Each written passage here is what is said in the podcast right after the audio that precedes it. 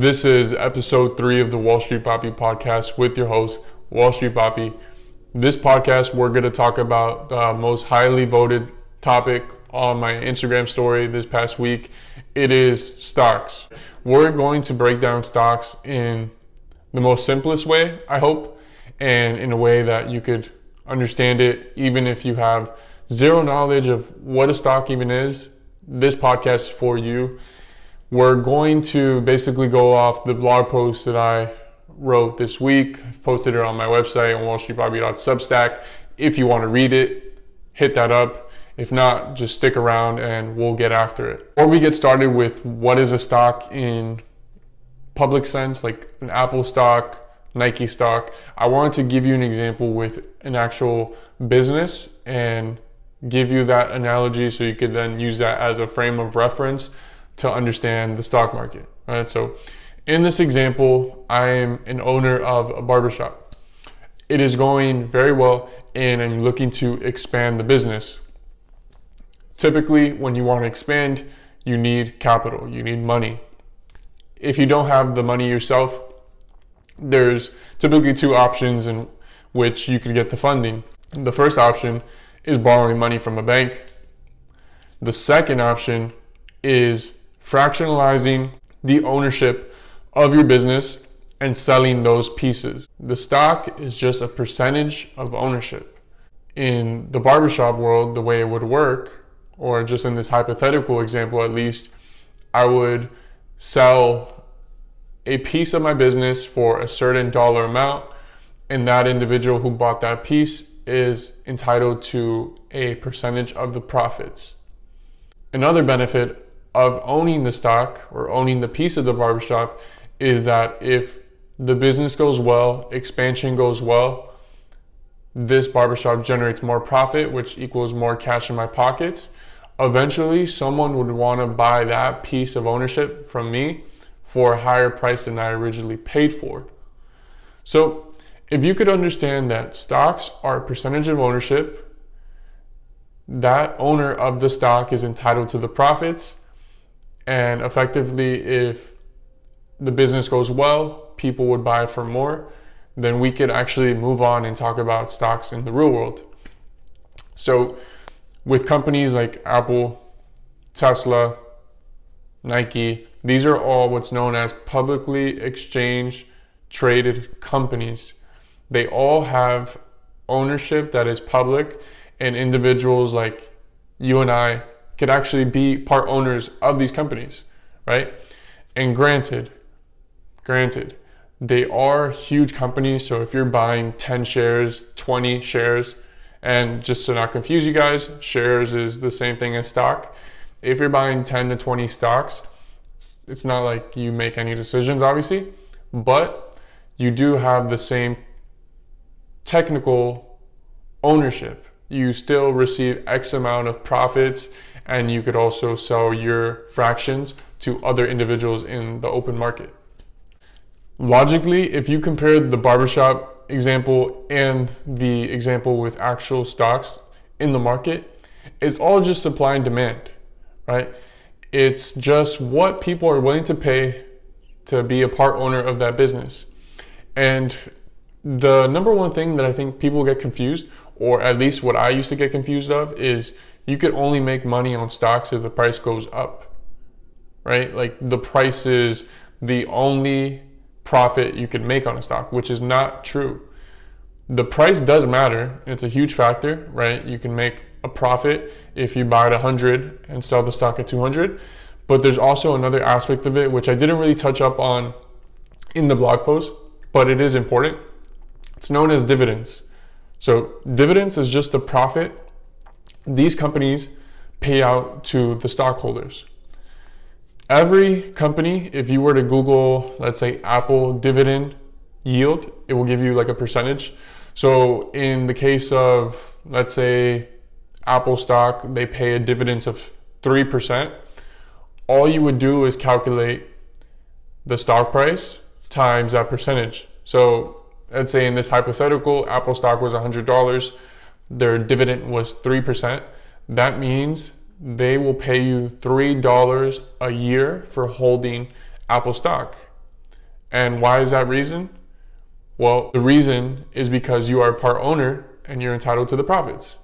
Some companies don't pay out dividends, right?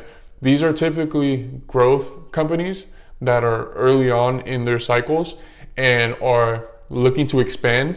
So rather than distributing profits, they have the approach of actually taking those profits and reinvesting it in the company so they could grow faster and faster.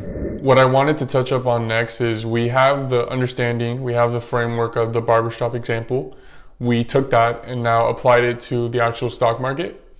And now we want to just touch up a little bit on the origins of the stock market. I think it's always important to really understand the brief history of it just so everything connects. The history of the stock market can be traced back to the 17th century when the Dutch East Indian Company first issued shares of stock to the public.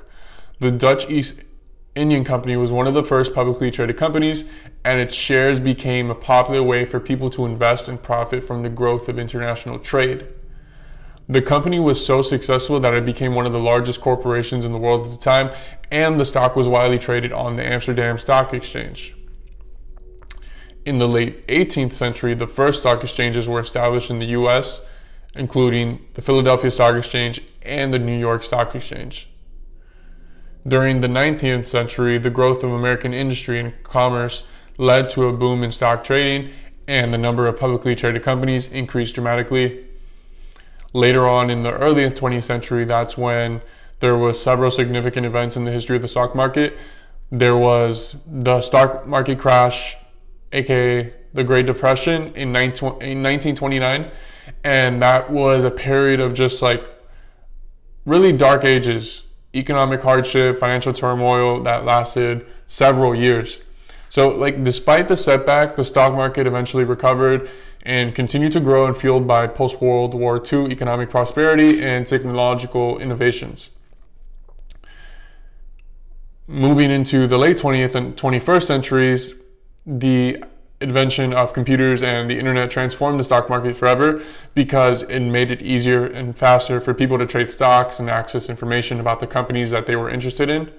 This led to the rise of online trading and the growth of global stock market and honestly the rise of retail trading.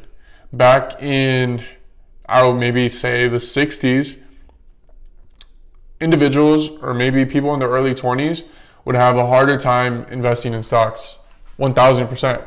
We know the history, we got the history down packed, and the now it's just asking the right questions, right?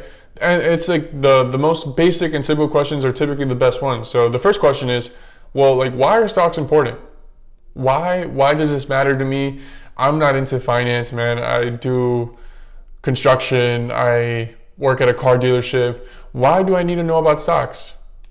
Well, it's it's honestly several several points right, that I want to make, and it starts with investment and wealth creation. Stocks provide individuals with an opportunity to invest their money and potentially grow their wealth over time. This ties to my last podcast on the rat race one. And I discussed that if you forever trade your time for money, you will never become wealthy because you are constantly exchanging your time to generate money. With stocks, it gives you a way to passively earn income. And like I mentioned in everything, this isn't financial advice, but if done correctly, you could actually have a decent amount of wealth generated from it. The second one is company funding. We could tie back to the barbershop example. This is a good way to fund a business venture or a growth in your company rather than loaning money. When you loan or the inverse, when you borrow money, you are required to pay that money back. With equity, with stocks, it works a little bit differently and could potentially be slightly more favorable. The last reason, and I've I've been preaching this for a minute already, it is the purchasing power of fiat currencies. If you historically look at the performance of the US dollar from the 1920s, it has lost 99% of its value. 99% of its value. I really, I really don't want to get into it too much, but inflation is a huge killer of fiat currency.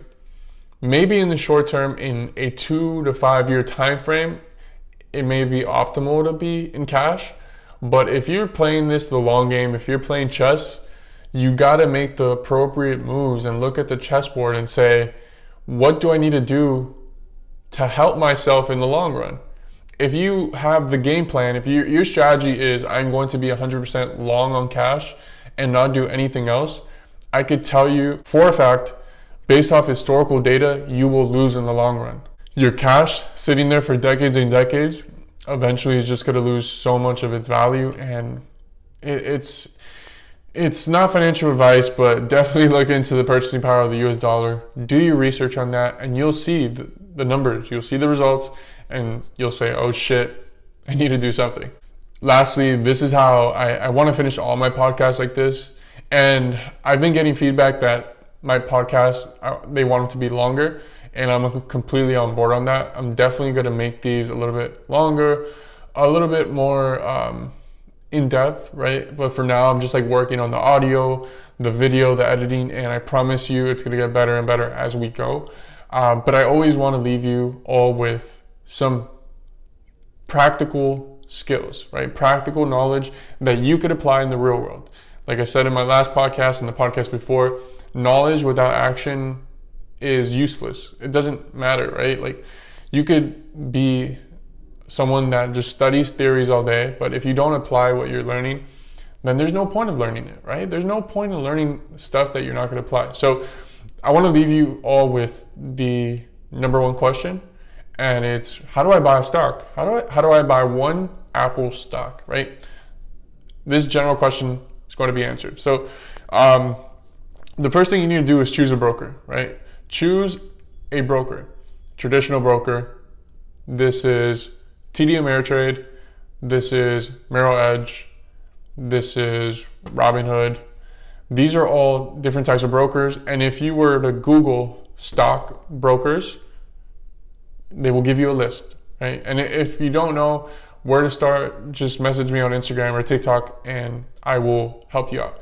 So effectively, you need to find a broker and you just sign up and make an individual account, right? That's what it's called, an individual account. It's fairly easy to make. It's just a matter of picking the broker, creating the account. Once you fill out the application and you, the account is open, you can now just fund the account. So it works similar to different websites where you connect your credit card to, to pay. That's going to be the same concept. You connect either a credit card or a checking account, X amount, whatever and you just fund the account. You just fund it. You say, give me $200, $250, and then the execution of it on different platforms, it varies, but it's usually typically straightforward. When I first started, I used Robinhood and I found that one to be fairly easy to use. Um, but you can honestly pick whichever one. And um, yeah, and then from there, you just buy the actual stock. And I just want you to know it's always always going to be hard when you're doing this for the first time, right? You're going to maybe procrastinate it, not do it. But I just highly recommend to do it, right? You don't have to invest so much money. What I recommend is actually the opposite. I, inv- I recommend start with a little bit so you could gain that exposure, gain the confidence to, you know, just push push the buttons even and uh, get comfortable with it. What trips people up is thinking they have to invest thousands and thousands of dollars on the first shot rather than saying, hey, let me just at least invest $10 a month because I invest zero a month. So $10 is definitely better than zero. And um, yeah, then from there you could just start off on your journey, man, and and really have that that balance, right? And none of this financial advice, none of this financial advice. I generally want to give you guys the ideas and let you all decide what you need to do, right? If you want to be in all cash, then if that's what you want, good for you. That's amazing. But just want to give you information, provide as much value as I possibly can. And um, yeah, we're we're still working on the podcast right now. We're trying to make it a format that's you know entertaining, informative, and bringing on guests, I think is definitely the next the next thing for us here at the pod. So um, if you're interested in being a guest, let me know. And um, yeah, let's get after it, man. If you have any questions, feel free to reach out. Like I said before, I greatly appreciate each and every single one of you for following, for providing feedback. I'm listening to everything, man, and we're gonna keep getting after it. All right. So hope you have a beautiful day. Tomorrow's Super Bowl, so have fun, enjoy with your family and friends, and take care.